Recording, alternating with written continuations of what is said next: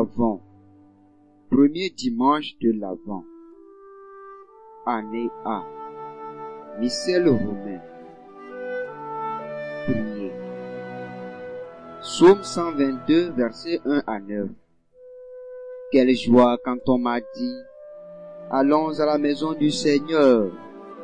Enfin nos pieds s'arrêtent dans tes portes, Jérusalem. Jérusalem bâtie comme une ville où tout semble fait là où montent les tribus, les tribus du Seigneur, et pour Israël une raison de rendre grâce au nom du Seigneur, car ils sont là, les sièges du jugement, les sièges de la maison de David, appelez la paix sur Jérusalem, que soit paisible ceux qui t'aiment, advienne la paix dans tes murs, que soit paisible tes palais, pour l'amour de mes frères, de mes amis, laisse-moi dire paix sur toi. Pour l'amour de la maison du Seigneur notre Dieu, je prie pour ton bonheur. Lire la parole. Première lecture. Isaïe 2, versets 1 à 5. Psaume. Psaume 122, versets 1 à 9. Deuxième lecture. Romains 13, versets 11 à 14. Évangile.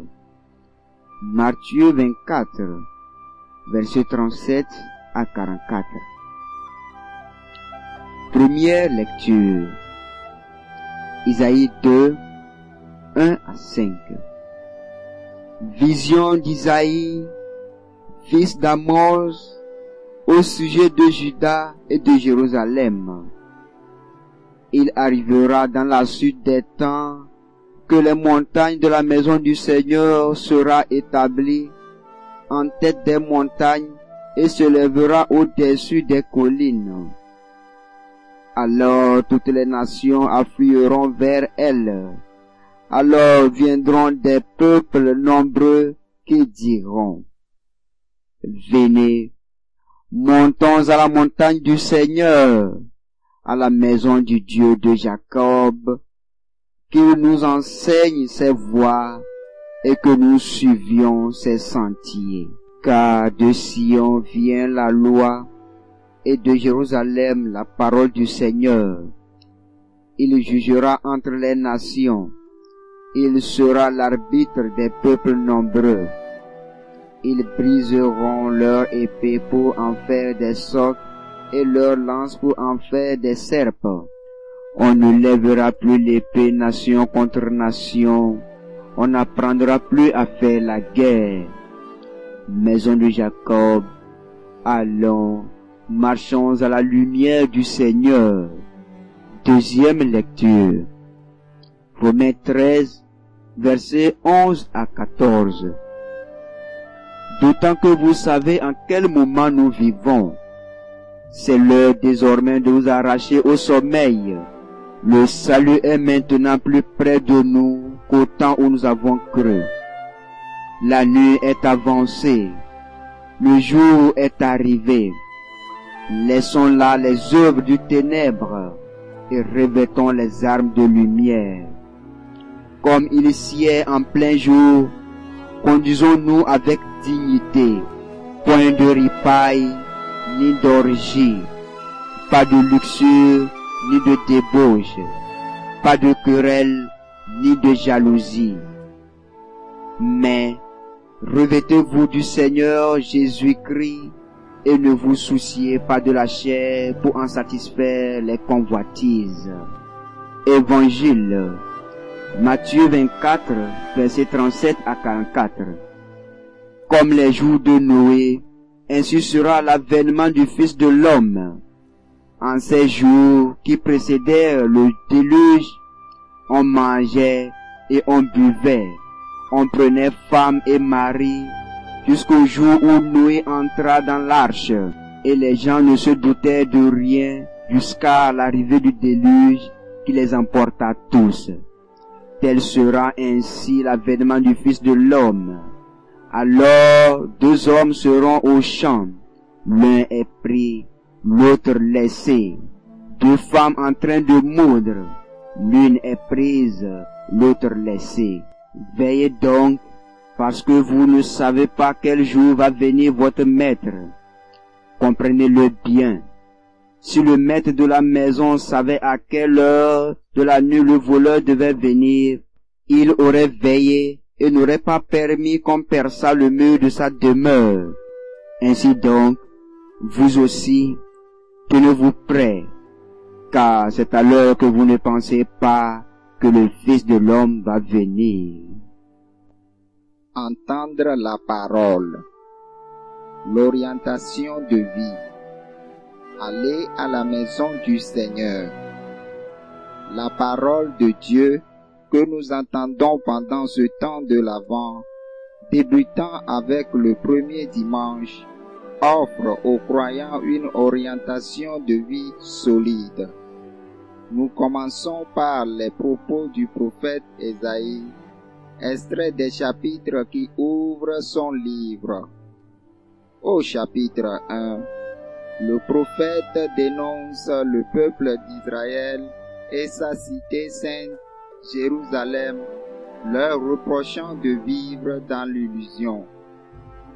De fait, ces interlocuteurs se considèrent comme la race éclairée et choisie, comme les dépositaires de la parole de Dieu promis à un avenir glorieux, alors même qu'ils vivent aux antipodes de leur croyance, une vie de corruption, d'oppression, viola l'alliance que Dieu a conclue avec eux.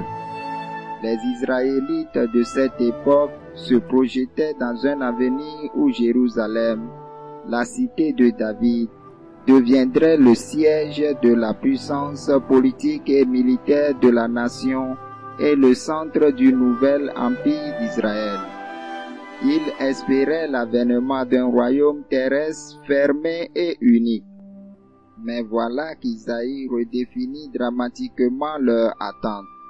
Il parle de la montagne du Seigneur, Sion, à laquelle se rendront tous les peuples de la terre pour rencontrer le Seigneur et être instruits de ses voies. Dans l'écriture, la montagne a une valeur symbolique. C'est le lieu où le peuple rencontre Dieu et d'où vient l'enseignement divin la Torah. Vois le livre de l'Exode au chapitre 19 et 20. Isaïe utilise l'image du pèlerinage de tous les peuples vers la montagne de Dieu pour signifier le changement radical de l'ordre du monde. Cet ordonnancement se caractérisera en effet par son ouverture. Tous les peuples, et non plus les Israélites, auront pas à ce monde nouveau. Celui-ci sera harmonieux. Au lieu d'être un champ de bataille, ce sera un jardin ressemblant à celui d'Éden, évoqué en Genèse 2. Les peuples le cultiveront, ayant transformé leur épée en soc et leur lance en serpe. Ce monde nouveau sera l'œuvre de Dieu. Depuis sa sainte montagne, il instruira et jugera, façonnant la création selon son dessein. À l'époque d'Isaïe, le peuple de Jérusalem avait des attentes très différentes et très humaines. Il ne comprenait pas le projet de Dieu. Ayant posé les perspectives futures concernant la destinée du monde, la liturgie de ce jour nous conduit à une deuxième lecture dans laquelle Paul exhorte ses correspondants à faire un choix qui détermine l'orientation de leur vie. Il commence en se servant intellectuellement du mot grec eros qui veut dire le temps opportun. Ce temps opportun est unique. Cette situation particulière dans laquelle se trouvent les chrétiens coïncide avec le moment où commence à s'accomplir en Jésus-Christ et par lui les promesses mises en évidence dans la première lecture. Paul écrit que la restauration ultime de l'humanité et de la création prophétisée par Isaïe a déjà commencé avec Jésus. Et c'est encore lui, le Seigneur ressuscité, qui la conduira à son plein accomplissement. Ceux qui ont foi en Jésus vivent donc dans un temps de transition entre la nuit, le temps qui a précédé Jésus, et le jour qui est le temps du salut. Ce temps opportun appelle les croyants à poser des choix clairs dans le domaine moral. Le choix fondamental se joue entre deux lignes de conduite. Soit vivre à la lumière du jour, autant dit marcher sur les chemins des enfants de lumière en pratiquant les vertus que Paul expose en Romains 13, versets 8 à 10 ou 14, versets 1 à 15, 16 soit resté dans la nuit en pratiquant les œuvres des ténèbres. Isaïe parlait du peuple invité à venir à la montagne du Seigneur. Paul donne ici la signification de cette invitation, à savoir faire des choix entre les œuvres de la lumière et les œuvres des ténèbres.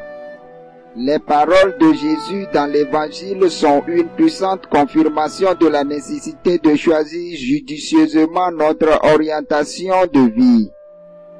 Ce texte est inclus dans une large section de l'Évangile qui couvre les chapitres 24 et 25.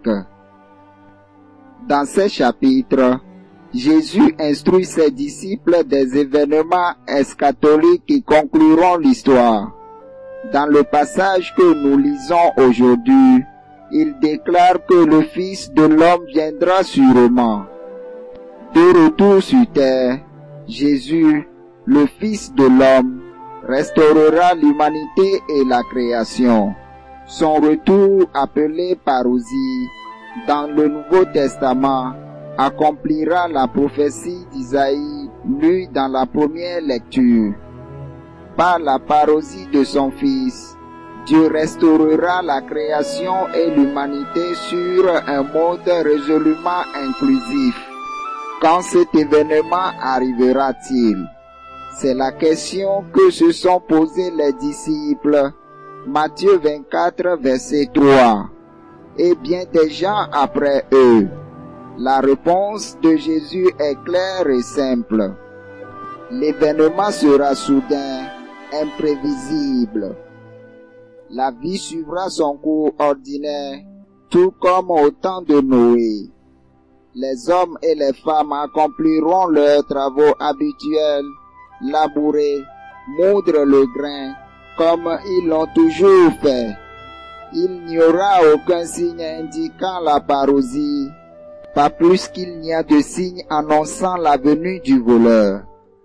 Toutefois, la transformation du monde aura sûrement lieu. Le cours familier et prévisible de l'existence sera alors interrompu. Le monde et notre vie seront transformés pour toujours. Étant donné le caractère tout à la fois certain et imprévisible de la venue du Christ, la seule attitude qui convienne à ceux qui en sont informés est de s'y préparer constamment.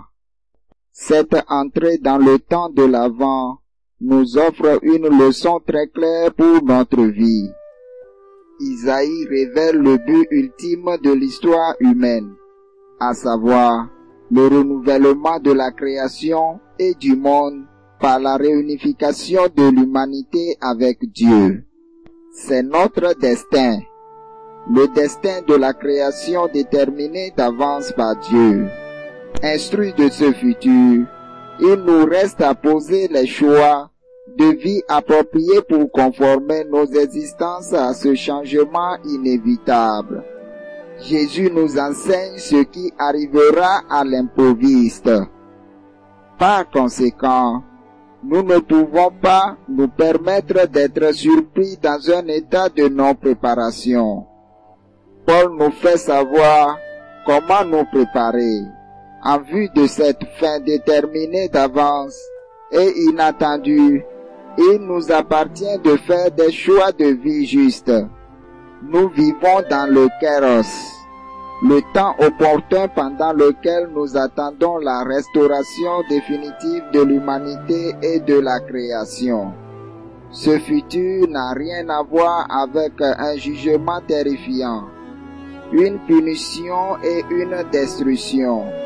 Il a trait à un changement qui apportera le nouveau et la restauration de toutes choses.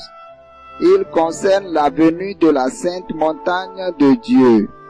Il est donc justifié dans notre liturgie de nous réjouir avec le psalmiste de ce que notre vie soit d'aller à la maison du Seigneur. Écoutez la parole de Dieu. Le thème de la liturgie de ce jour est le suivant. Posez un choix qui détermine votre orientation de vie. Chaque jour, nous faisons des choix, certains très simples, comme se lever le matin, ou de décider de ce que nous allons manger, ou quels vêtements nous allons porter, quelle attitude nous allons adopter. Cependant, nous remettons souvent à plus tard les choix importants, tout particulièrement les décisions d'ordre éthique. L'indécision, tout particulièrement lorsqu'elle touche nos engagements de foi, est un défi. Un proverbe africain décrit l'indécision de cette façon.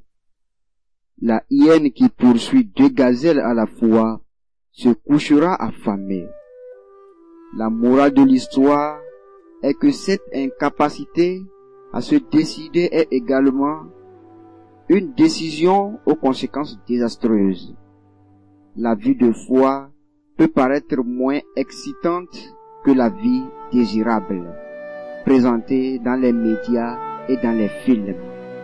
Il existe une tension entre notre foi et les représentations d'une vie passionnante à la manière des médias, ce qui peut créer une confusion morale nous conduisant à mener une double vie, comme nous l'avons vu dans le passage d'Isaïe où le peuple d'Israël menait une existence de ce genre. Il pensait que tant qu'ils observaient les expressions extérieures de leur religion, ils pouvaient faire ce qu'ils voulaient. Pourtant, le message d'Isaïe est clair. L'option de vivre selon les principes éthiques de Dieu est un choix à poser aujourd'hui et non à remettre au lendemain. Une des raisons qui nous fait ajourner la décision de vivre pleinement notre foi est la peur de nous priver des joies de l'existence et de manquer de précieuses occasions si nous choisissons de vivre le Christ.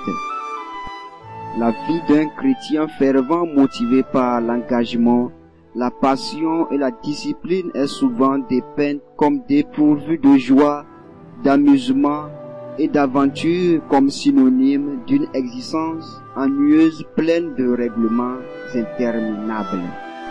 Pourtant, quand nous regardons la vie des vedettes, dans le monde du sport par exemple, nous constatons que pour connaître un plein succès, elle doit être accordée au même principe de décision, de passion, de discipline et d'engagement. Pensez à votre vedette sportive favorite. Il ou elle vit une vie très disciplinée et très engagée. Tous ses choix sont posés en fonction de l'excellence qu'il ou elle veut atteindre dans son sport. Et ces choix vont de pair avec la joie et une existence accomplie. Les mêmes principes s'appliquent à tous les genres de vie, y compris chrétienne. Nous sommes invités à faire un choix aujourd'hui pour vivre une existence chrétienne disciplinée et engagée. C'est ainsi que nous pourrons participer avec le Christ à la transformation de nos vies et du monde qui nous entoure. Il n'y a sûrement pas de plus grande joie que d'être un acteur de changement de toutes les situations où nous nous trouvons. Quand vous participez à l'émergence du changement, vous préparez la venue de Jésus qui apporte le changement total et définitif du monde. Ne soyez donc pas comme la hyène qui ne peut prendre aucune décision et se perd par indécision. L'appel à suivre le Christ et à participer à la transformation du monde nous presse de faire un choix maintenant et pas demain ou quand je serai plus âgé. C'est aujourd'hui le kairos, le moment opportun du choix. Choisissez la vie, choisissez le Christ. Proverbe. La hyène qui poursuit deux gazelles à la fois se couchera affamée. Agir. S'examiner. Suis-je comme la hyène à la croisée des chemins de ma vie, incapable de choisir une orientation pour mon existence? Répondre à Dieu.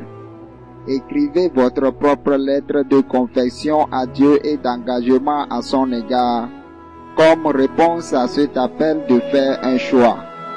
Répondre à notre monde.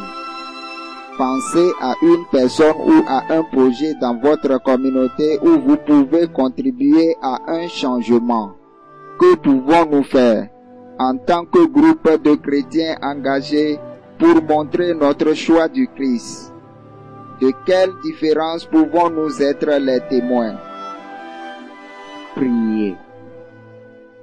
Merci Seigneur très cher pour l'invitation à m'examiner moi-même et à prendre une décision en réponse à ton appel. Accorde-moi la grâce de choisir ta volonté et tes chemins maintenant et de ne pas remettre ce choix à demain. Transforme-moi chaque jour et ouvre mes yeux aux opportunités qui se présentent là où je suis et où je peux être un acteur de changement. Amen.